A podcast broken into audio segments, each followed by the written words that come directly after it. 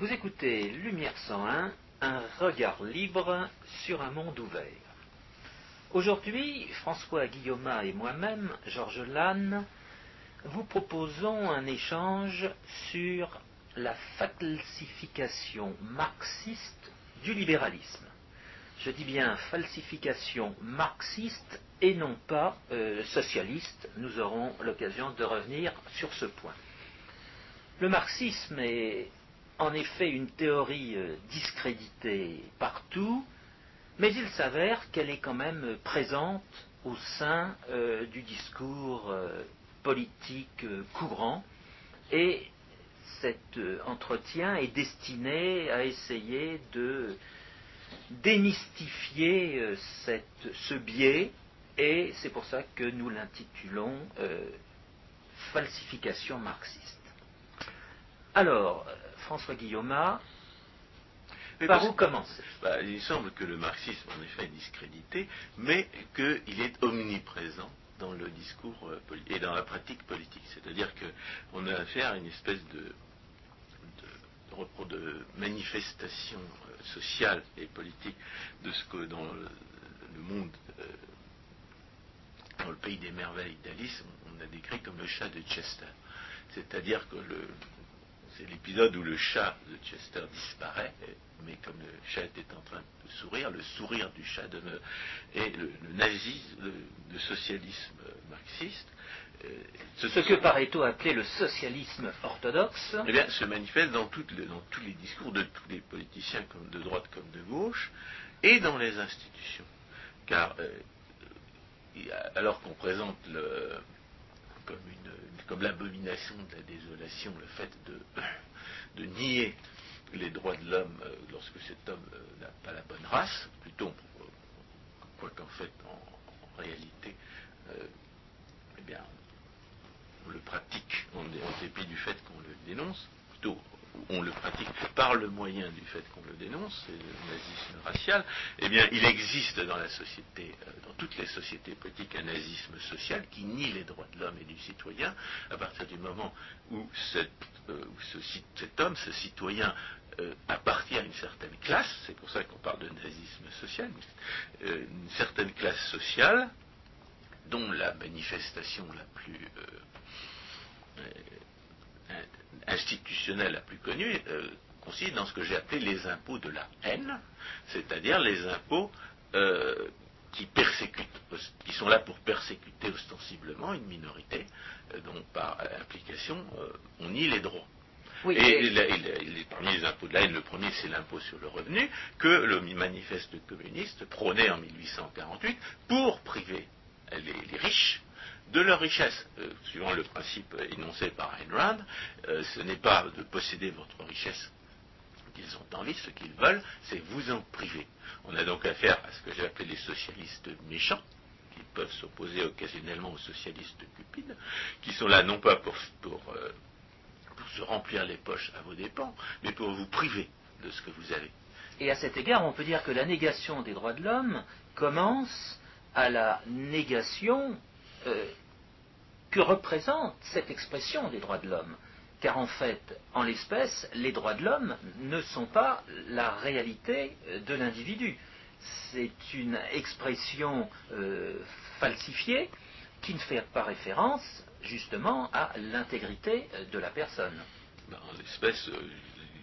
Il est manifeste que la tradition de la gauche depuis la Révolution française consiste à proclamer les droits de l'homme et ensuite à les violer massivement. Il ne faut pas oublier qu'il y a que quelques semaines entre la, déclaration des droits de l'homme et du citoyen qui est de d'août 1789 et, la, la, violation massive de son article 17 par le vol des biens de l'Église qui est d'octobre 1789. Donc vous avez, dès, la, proclamation des droits de l'homme et du citoyen par euh, la, tradition, euh, par, la, coalition politique de gauche, vous avez une négation de l'humanité de certains de ces, citoyens par la première manifestation de nazisme anticatholique que la, que la société politique française ait connue. Alors, il y a une deuxième manifestation du nazisme social qu'on trouve dans le discours de gauche, c'est l'idée persistante suivant laquelle si, euh, les problèmes sociaux perdurent, c'est euh, parce qu'on n'a pas encore assez volé les riches.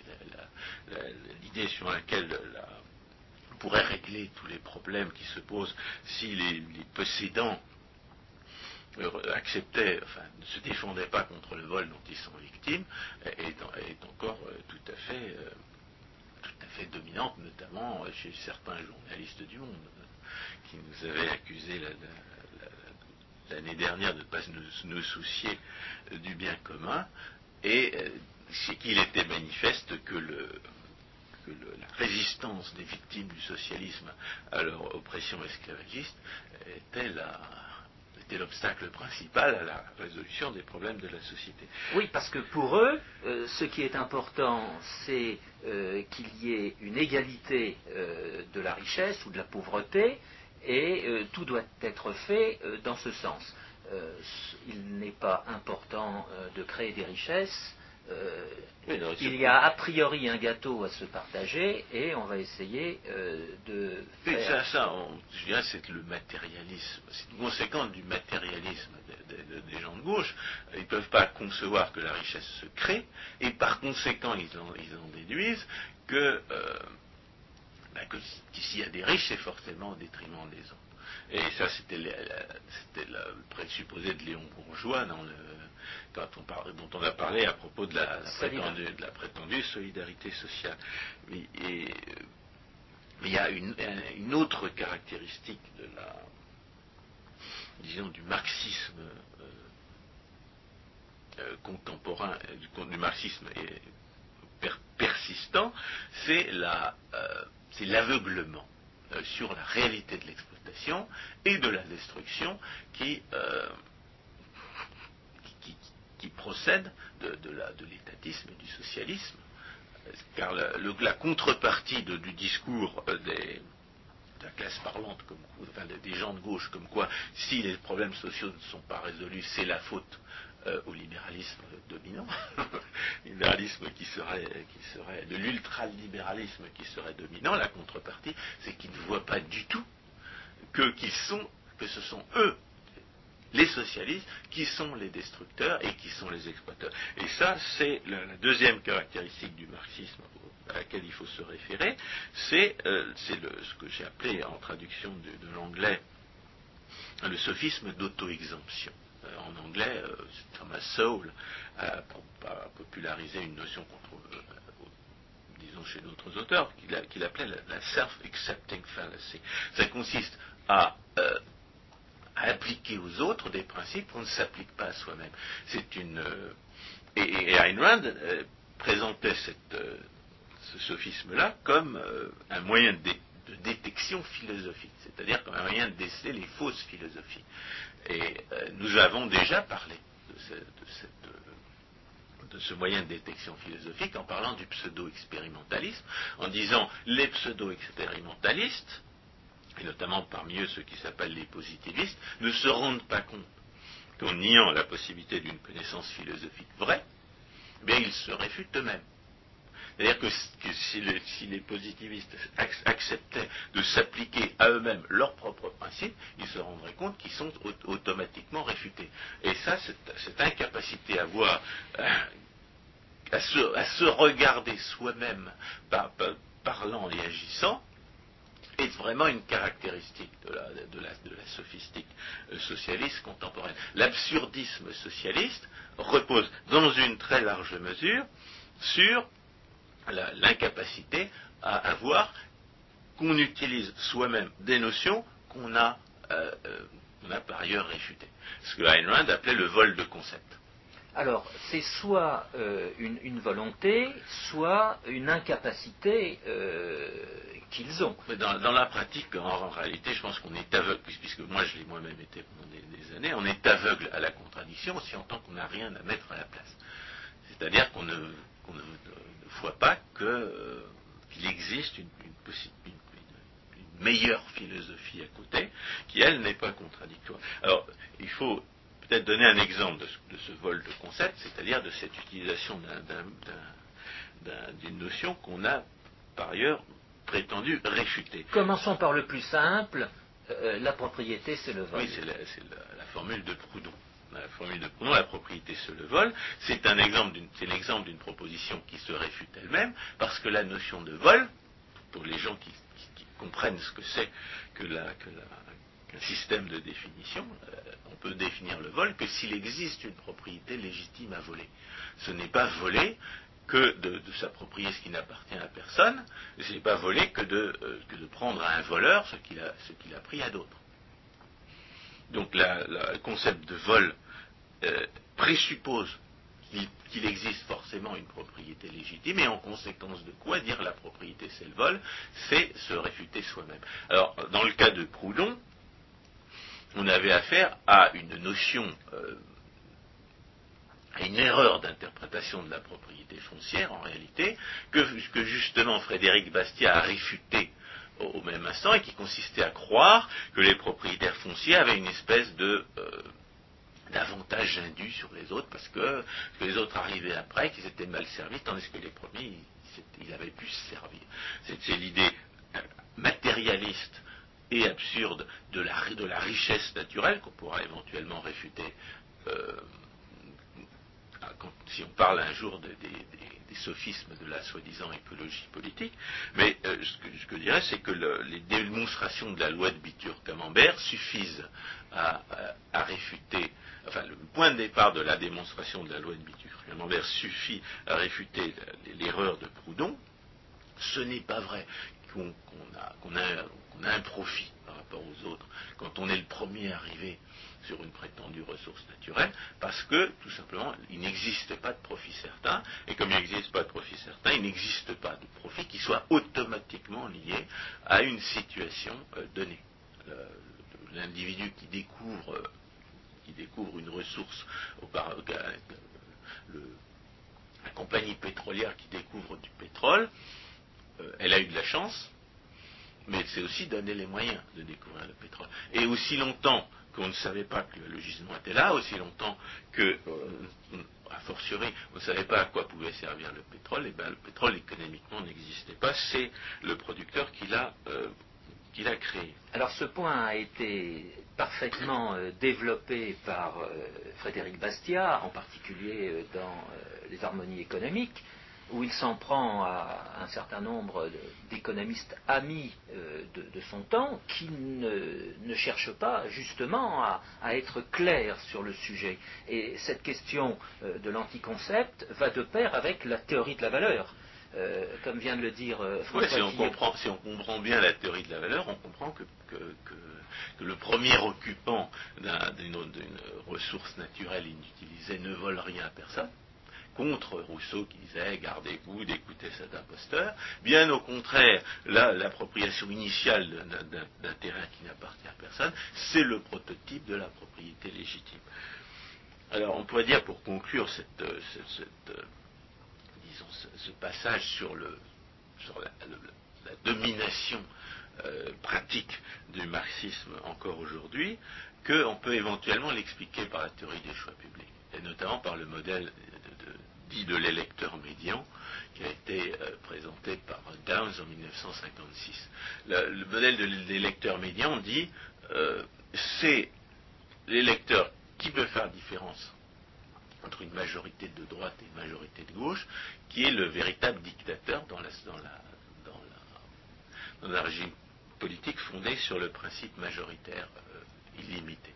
Et si on suppose un principe majoritaire illimité, alors c'est l'électeur du milieu, dit électeur médian par les, économistes, qui va décider. Et, en raison du fait que l'électeur médian est le véritable dictateur, et en raison du postulat comme quoi, comme quoi aucune propriété n'est à l'abri de la redistribution politique dans un système de majoritaire illimité, eh bien il s'ensuit que les hommes de l'État vont voler les riches, soi-disant au profit des pauvres, et en réalité, ils donneront le butin de ce vol à l'électeur médian. Et on peut dire que C'est pour, ça, pour que le nazisme social est, est fermement ancré dans nos institutions. Le nazisme social perdure parce que tout politicien qui veut se faire élire est obligé de faire du nazisme social. Bien plus, celui qui a familiarisé les Français avec euh, cette théorie de l'électeur médian, euh, c'est euh, le président de la République, Giscard d'Estaing. La France ne a- pas gouverner au centre. Exactement, c'est exactement cela. Voilà. Et sa politique, selon lui, était destinée à euh, favoriser les électeurs médians qui euh, seraient au centre de euh, l'éventail ou de la circonférence politique. Et on sait ce qu'il en est advenu.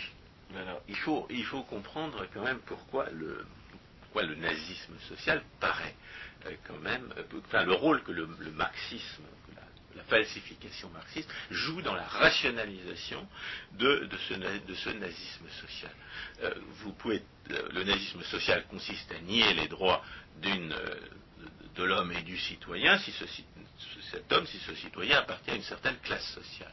Eh bien, pour nier les droits des gens, bien vous niez leur humanité. C'est ce que faisaient les socialistes hitlériens quand ils niaient l'humanité des races inférieures. Et c'est ce que, ce que font les nazismes de l'âge, par exemple, quand ils nient l'humanité de l'embryon dans le, sein de sa mère.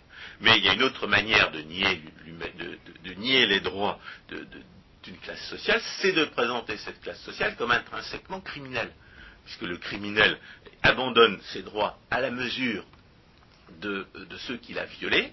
Si vous réussissez à faire passer votre victime pour un criminel, vous faites passer vous, l'agresseur, pour un justicier. C'est-à-dire que vous inversez les rôles.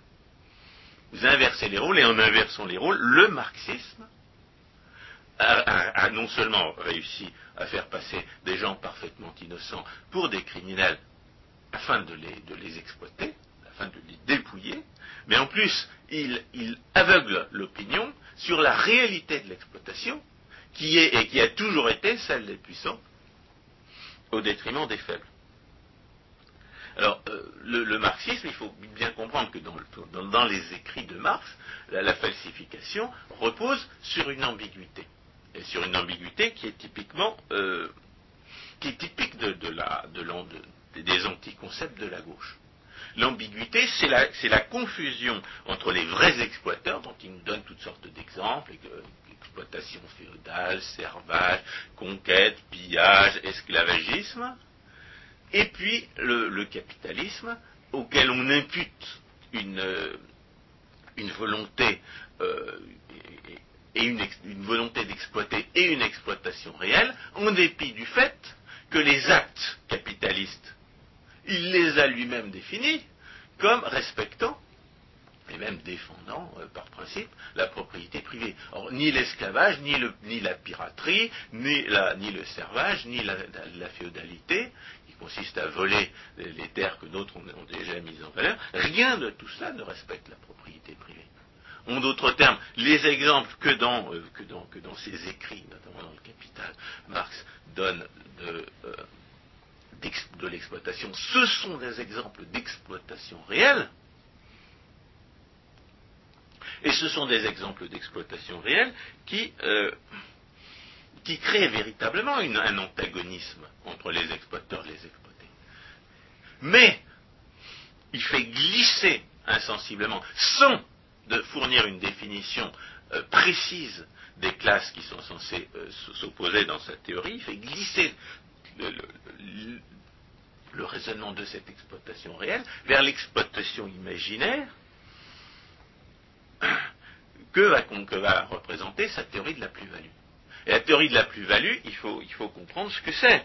C'est une accusation, euh, c'est une tentative pour expliquer le revenu d'intérêt, c'est-à-dire l'argent que, euh, l'épargnant reçoit en échange de, ses prêts.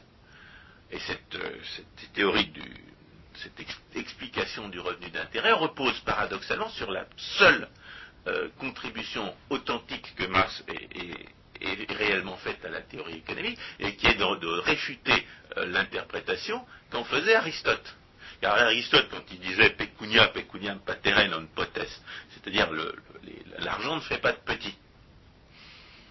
Pour dire que le, paiement d'intérêt sur l'argent est contre nature, il présupposait que l'origine du revenu de, la, rentabilité des, investissements, par exemple agricoles ou, euh, artisanaux, s'explique par la productivité euh, du capital investi.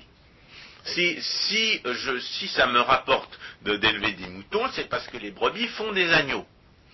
Et, c'est parce que les, brebis font des petits, pour reprendre l'expression même de la, condamnation par Aristote, alors il s'ensuit qu'il est légitime que j'obtienne une rentabilité de mon élevage de vin, alors qu'il est contre nature que j'obtienne une rentabilité de mon, euh, de mon prêt d'argent, puisque l'argent ne fait pas de petit. Alors l'erreur fondamentale d'Aristote, et c'est là qu'on peut vraiment voir que ce, naturaliste n'avait pas condescendu à aller voir les changeurs et les usuriers pour leur demander comment ils faisaient leur travail, l'erreur manifeste pour quiconque connaît la théorie financière consiste à méconnaître le fait que les, que les, placements, euh, que, les, placements financiers sont en concurrence les uns avec les autres. Et que si on peut obtenir une rentabilité réelle en élevant des moutons, alors, il faut bien qu'on obtienne une rentabilité égale, équivalente en prêtant de l'argent, parce que sinon personne ne prêterait de l'argent. Donc la simple concurrence sur le marché des fonds prêtables euh, conduit à, conclure que l'intérêt sur l'argent n'est pas contre nature, mais, au contraire absolument nécessaire. Mais la, contribution de Marx à la théorie économique, la seule qu'il ait jamais faite, ne consiste pas à établir, euh, à rappeler ce que tout financier sait, à savoir qu'une tendance à l'égalisation des taux de rentabilité entre placements euh, de, même risque, mais à réfuter la thèse euh, qui est fausse, comme quoi euh, ce serait la productivité du capital qui expliquerait le revenu d'intérêt.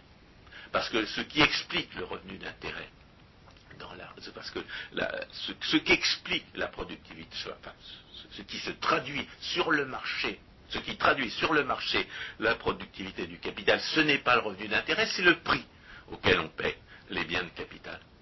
C'est-à-dire qu'il y a, si, euh, ce que Marx dit, c'est qu'il n'y a aucune raison, ce que Marx dit en substance, pour reprendre l'exemple d'Aristote, c'est qu'il n'y a aucune raison pour que vous ne payiez pas l'intégralité des, euh, petits agneaux que votre brebis va vous faire avec le prix de la brebis. Donc ce n'est pas, ce ne, sont pas, les petits agneaux que votre brebis va vous faire qui, peut expliquer la rentabilité de la brebis.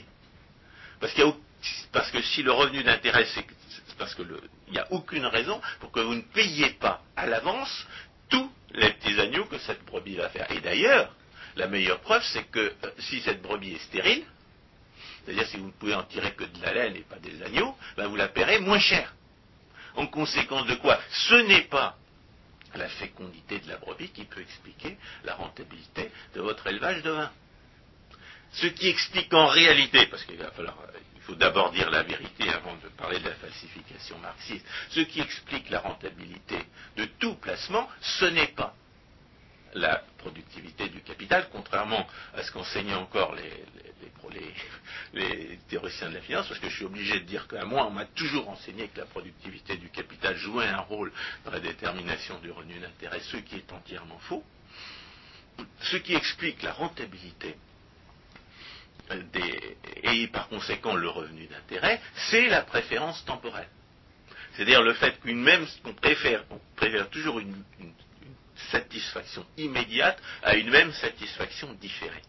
C'est-à-dire, si on revient à la notion de valeur, la valeur présente qui est plus grande que la valeur future pour parler de façon très large. Et alors la démonstration du caractère nécessaire de cette préférence temporelle, elle est donnée par von Mises qui dit très justement, si les gens étaient indifférents entre une satisfaction présente et la même satisfaction euh, dans l'avenir, eh bien, il n'y aurait pas d'action.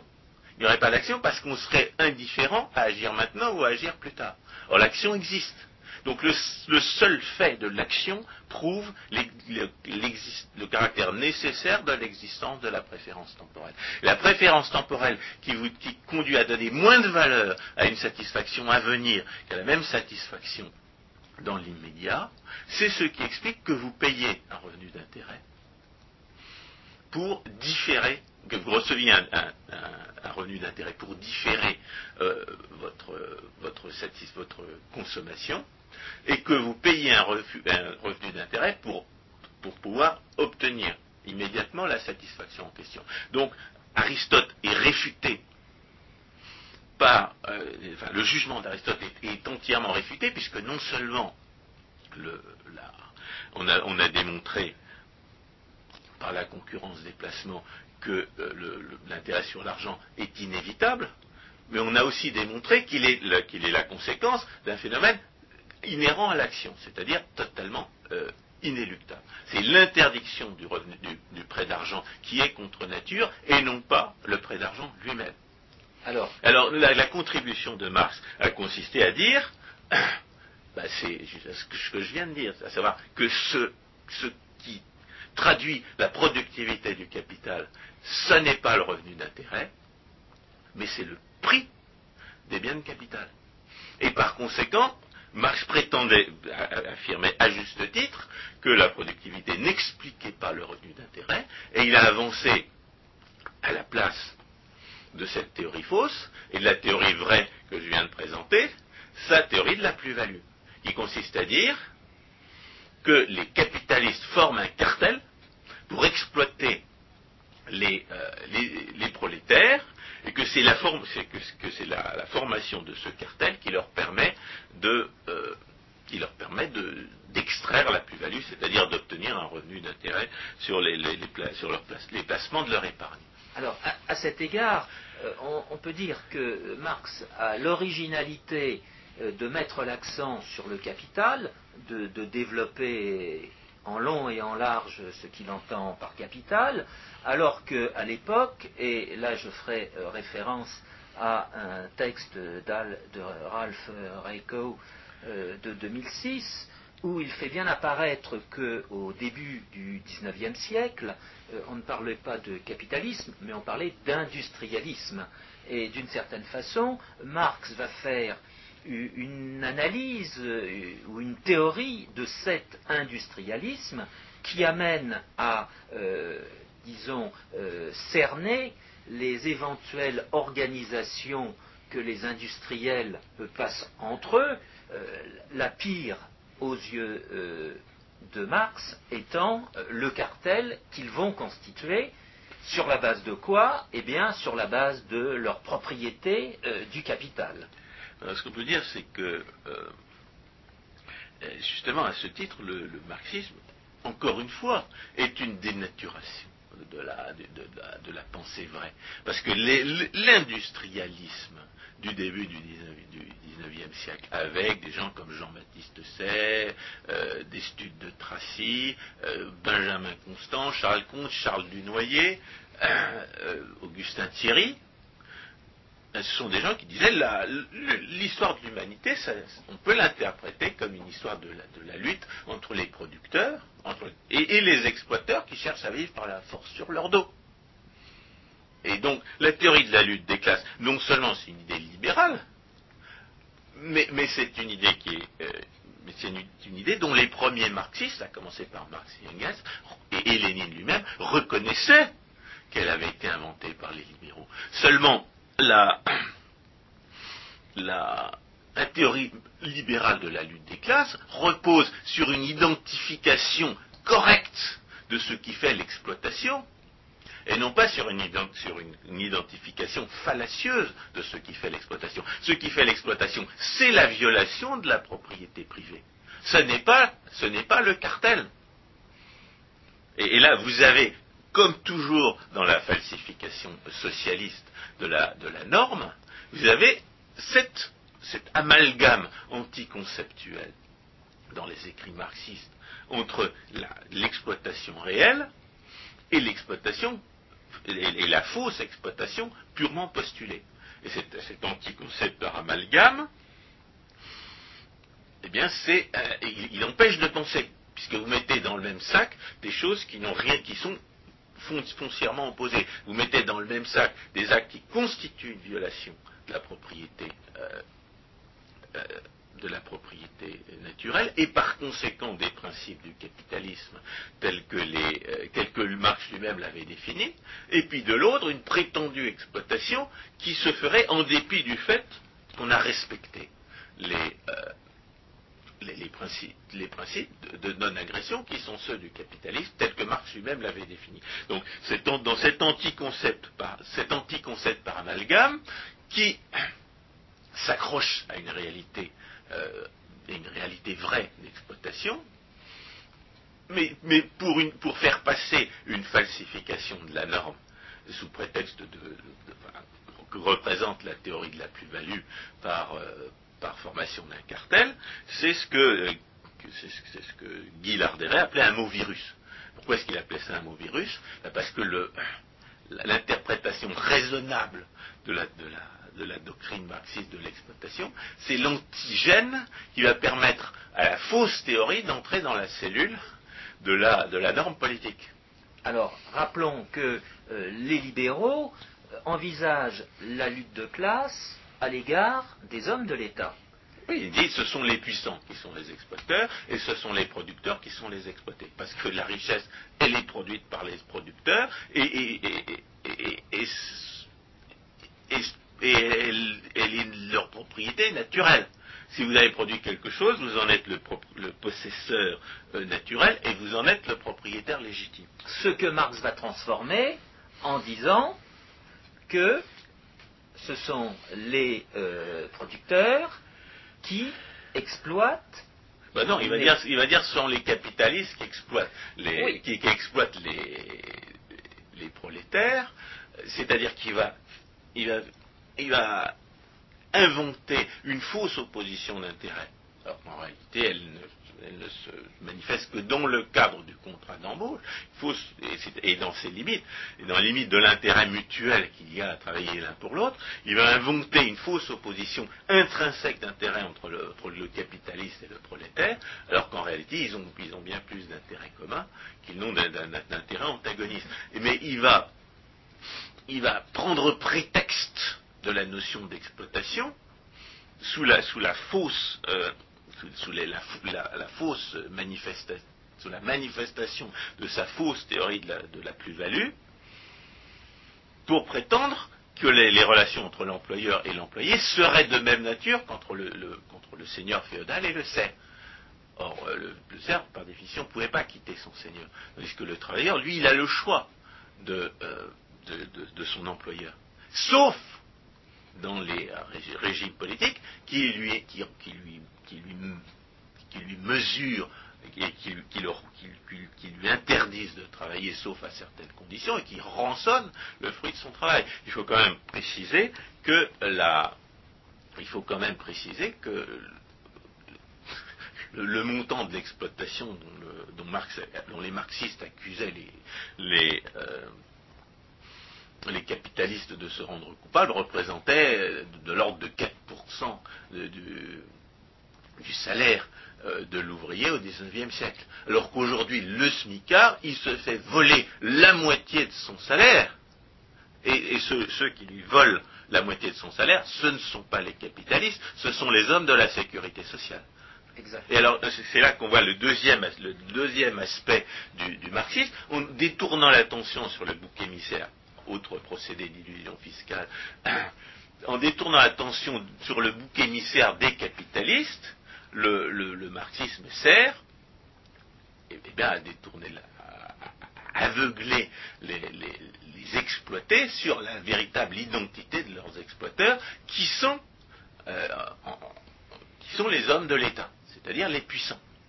Et c'est donc le, le- procédé qui- qui conduit à, à faire passer pour une exploitation ce qui n'en est pas une, c'est-à-dire ce mot virus, on peut aussi l'associer à l'expression de, euh, Louis Pauwels qui parlait de sida mental. Le, le sida, c'est une forme de virus. Le sida mental, c'est l'insinuation dans l'esprit des gens de fausses notions qui vous présentent toujours un aspect raisonnable pour vous entrer dans la tête. Il est très important de comprendre que l'anticoncept, le mot virus, est toujours susceptible d'une interprétation raisonnable, parce qu'il y a des gens qui croient encore euh, que l'interprétation raisonnable validerait euh, les, interprétations déraisonnables. En réalité, c'est l'inverse. L'interprétation raisonnable, dans, un, procédé classique de désinformation est là pour vous faire admettre le déraisonnable. C'est par l'apparence de la rationalité que l'absurdisme socialiste vous entre dans la tête. Le socialisme est effectivement incidamental. À commencer par le mot capitaliste lui-même.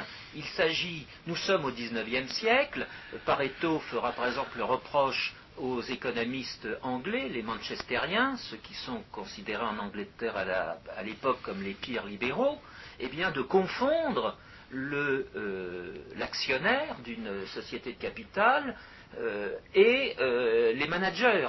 Il dira en France, les théoriciens français font parfaitement la distinction. Eh oui, c'est la, fameuse théorie de la nouvelle classe qui s'est développée au milieu du XXe siècle. C'est-à-dire les, gestionnaires d'entreprise qui réussiraient à confisquer le pouvoir euh, aux, actionnaires. Euh, ce qui ne peut se produire que si le marché financier est, euh, réglementé. Exact. C'est-à-dire s'il n'y a pas de concurrence sur le marché des, gestionnaires d'entreprise. Et, nous avons un exemple type de ce que nous avons parlé à propos de des, forces du désordre, c'est-à-dire d'un pouvoir politique qui se cache derrière un pouvoir économique. C'est-à-dire lorsque les gestionnaires d'entreprise abusent des biens sociaux qui leur sont confiés, c'est parce qu'il n'y a pas assez de concurrence sur, les marchés financiers. S'il n'y a pas assez de concurrence sur les marchés financiers, c'est parce que la réglementation empêche cette concurrence. Euh, il est très important dans toute cette affaire de distinguer le pouvoir politique du pouvoir économique, parce que le plus souvent, c'est le procédé d'illusion fiscale que j'ai appelé la violence cachée, le pouvoir politique se cache derrière un pouvoir économique. À propos des, exploiteurs syndicalistes, inversion typique euh, des rôles dans le discours de Gaulle. Les, syndicalistes sont bel et bien des exploiteurs, et on a démontré que la violence qui permettait aux syndicalistes de nous opprimer, c'était en dernière analyse la violence policière qui imposait les monopoles et l'impôt subvention qui leur permet précisément d'échapper aux conséquences de leurs actes. Et, dans, la, falsification marxiste, eh bien, vous avez constamment une, confusion entre le pouvoir politique et le pouvoir économique, alors que la distinction est absolument nécessaire. Pourquoi? Parce qu'il faut reprendre la, formule de, euh, d'Anthony de Jazet qui dit, euh, qui, explique euh, distinction entre les riches et les puissants n'est pas forcément durable, parce que rien n'est plus facile euh, aux riches que d'acheter les armes, et, aux puissants de voler l'argent. Donc les riches peuvent acheter les armes voler l'argent avec ces armes, et puis les puissants, ils ont directement les armes qui leur permettent de voler l'argent. Ce qui fait que les riches peuvent devenir puissants et que les puissants peuvent s'enrichir. Mais là où réside la falsification marxiste, c'est dans le fait de ne pas voir qu'il n'est en aucune manière automatique que les riches deviennent puissants ni que les puissants deviennent riches. Bien au contraire, la démonstration que nous avons faite de la loi de Bitur-Camembert, et qui part du principe qu'il n'y a pas de profit certain, c'est-à-dire qu'aucun acte ne, peut définir aucun type d'acte comme engendrant en lui-même un profit quelconque, eh bien démontre qu'il n'est euh, que le riche en tant que tel n'a pas forcément intérêt à devenir puissant. C'est ce que croyait par exemple Bill Gates avant de voir que sous prétexte d'antitrust on pouvait le dépouiller. Et même face, à, la, violence de l'antitrust, Microsoft a choisi de se coucher. C'est-à-dire qu'il n'est même pas, il n'est même pas, euh, c'est même pas une certitude que face à une violence prédatrice, un producteur choisisse de défendre ses droits plutôt que de les abandonner à son voleur. Et, de même, le puissant peut très bien choisir de, ne pas s'enrichir par la violence euh, en, volant les autres, par définition en volant les autres. Le puissant peut très bien décider de passer sa vie à défendre les, les faibles contre ceux qui voudraient les dépouiller. Le puissant peut très bien choisir de vivre honnêtement et de ne faire violence qu'aux prédateurs, qu'à ceux qui, euh, qui, sont éventuellement puissants, mais peut-être moins que lui, et qui cherchent à dépouiller les producteurs. Donc il n'est en aucune manière automatique que le, que le, riche devienne puissant, ni que le puissant devienne riche. Et la, falsification marxiste consiste à dire que les riches sont automatiquement puissants et automatiquement exploiteurs.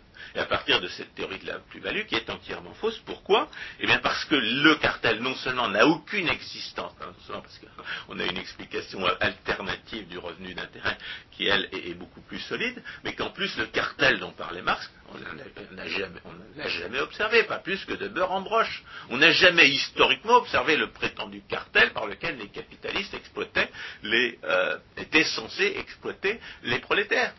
On n'a jamais eu d'études qui puissent le démontrer, tout simplement parce qu'il n'a jamais existé. Mais il y a, encore, pire, c'est que comme nous l'avons démontré à propos de, Microsoft, eh bien le cartel ne peut pas exploiter les gens à moins de devenir violent, justement. Un cartel formé par des contrats volontaires sur un marché libre ne peut exploiter personne. Et la meilleure preuve, c'est la violence syndicale elle-même. Parce que qu'est-ce que c'est qu'un cartel? Qu'est-ce que c'est qu'un syndicat? C'est un cartel.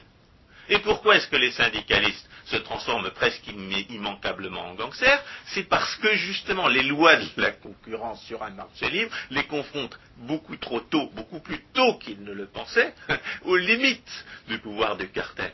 Si les syndicalistes deviennent des agresseurs criminels, des délinquants,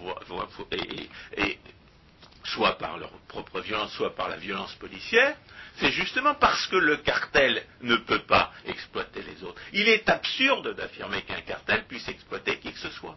Le cartel ne peut gagner d'argent que s'il contribue à réguler les prix. Dans, des circonstances où les prix ont des, chances de varier de façon erratique, comme par exemple quand l'investissement initial est très important. C'est pour ça qu'un cartel de pétroliers, euh, d'entreprises pétrolières privées dans un cadre de liberté, euh, de propriété légitime et de liberté des contrats, était parfaitement justifié. Aujourd'hui, on a un cartel pétrolier de gens qui, à 70%, ont volé leur pétrole et qui, en plus, le, possèdent à titre satrapique, c'est-à-dire qu'ils ne peuvent pas le vendre. Ils ne peuvent qu'en tirer des revenus, euh, courants c'est-à-dire transformer la richesse, la, valeur à venir de, leur gisement en, en avantage personnel immédiat. C'est pour ça que le cartel pétrolier aujourd'hui ne régule pas les prix. Parce qu'il est fait par des voleurs. Et vous avez, typiquement dans le cartel, pétrolier actuel cette, illusion fiscale de la, de la violence cachée qui donne l'impression qu'un cartel est automatiquement exploiteur, alors qu'en réalité, si ce cartel-là est effectivement exploiteur, et s'il contribue à l'encontre de, la raison d'être d'un cartel euh, normal à, faire varier les prix de façon erratique, c'est justement parce qu'il est un cartel de voleurs à 70%. Donc il, il est très important de n'être pas dupe de cette illusion fiscale de la violence cachée, de même que ce sont les policiers qui permettent aux syndicalistes d'exploiter les Français, de même c'est le vol du pétrole par la prétendue nationalisation qui permet au cartel de, l'OPEP de voler euh, les, consommateurs.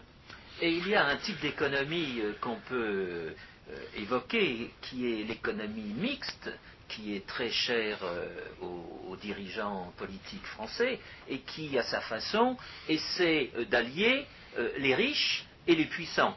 Euh, l'économie mixte reposant sur des entreprises d'État euh, qui vont être dirigées euh, par d'anciens élèves de l'ENA quand ces mêmes élèves n'auront pas emprunté la voie de la carrière politique. Et à côté de ces entreprises publiques, eh bien, vous aurez des entreprises dites en concurrence qui, là, seront dirigées, le cas échéant, par de vrais euh, managers, euh, de vrais chefs d'entreprise. Oui, c'est là, que la falsification marxiste se, manifeste de, nouveau. Parce que ces gens-là, ces capitalistes, sont des traîtres au capitalisme. Non seulement ceux qui réclament des privilèges, mais comme Microsoft, les gens qui se couchent devant la prédation. Le, capitaliste peut très bien trahir le capitalisme. C'est pour ça qu'il est absurde de faire comme, les, euh, comme, les, comme, le font les marxistes et de s'imaginer que parce que vous êtes capitaliste, vous auriez un intérêt automatique à faire ceci ou cela. En réalité, un très grand nombre de capitalistes trahissent le capitalisme et quelquefois sans en avoir seulement conscience. Le capitalisme, ce n'est pas le pouvoir des capitalistes. Le capitalisme, c'est comme Marx l'avait défini, le respect de la propriété privée. Et à ce titre, il faut souligner peut-être pour conclure à quel point le, le socialisme, le socialisme, et notamment le socialisme marxiste, est lui-même affligé d'une fausse conscience. Non seulement parce qu'il se trompe complètement sur la causalité sociale, non seulement parce qu'il euh, parce qu'il euh, parce qu'il fausse, parce qu'il parce qu'il accuse faussement des innocents, et parce que ce faisant, il masque les véritables coupables en matière d'exploitation. Mais aussi parce qu'il repose en dernière analyse sur euh, il, se perpétue en dernière analyse sur les procédés d'illusion fiscale en tout cas sur, certes, sur, les procédés d'illusion fiscale que nous avons dénoncés, et en particulier sur les procédés du bouc émissaire et de la violence cachée. Il faut, distinguer le bouc émissaire de la violence cachée. la, violence cachée, c'est un procédé automatique qui, euh, conduit à ne pas voir que la, source du pouvoir euh, économique se trouve dans un pouvoir euh, politique sous-jacent, c'est-à-dire dans l'impôt subvention et dans le monopole. Le, bouc émissaire, c'est une réaction de l'individu ignorant et impuissant qui, cherche des explications euh, qui lui permettent d'agir, ou au moins de dénoncer des, coupables, en l'absence de toute possibilité réelle d'agir et, de connaître la vérité. C'est un peu le pendant de ce que j'ai appelé le, le, syndrome du cocu, et dont on pourra éventuellement parler à une autre occasion. Eh bien, François Guillaume, merci beaucoup de ces éléments sur euh, l'analyse marxiste et les falsifications marxistes du libéralisme dont il faudrait que chacun ait conscience aujourd'hui. Euh, nous avons commencé cet entretien euh, en évoquant la négation des droits de l'homme. Eh bien, et à cette occasion, j'avais dit qu'il fallait être très réservé vis-à-vis de cette expression euh, droit de l'homme, qui elle-même, à sa façon, est un anticoncept. Ou en tout cas, sa déclaration du 26 août 1789, qui laisse quand même à désirer en la matière. Oui. Alors, euh, la, négation. Et a fortiori les déclarations ultérieures, bien entendu. La négation fondamentale, c'est la négation des droits de propriété, qui, comme euh, on bah, vient ce que disait il n'existe pas d'autre droit de l'homme que le droit de propriété. Exactement. Et l'atteinte au droit de propriété, c'est une atteinte à l'individu, à euh, la personne, et c'est contre cela que les libéraux s'élèvent en permanence. Merci de votre attention.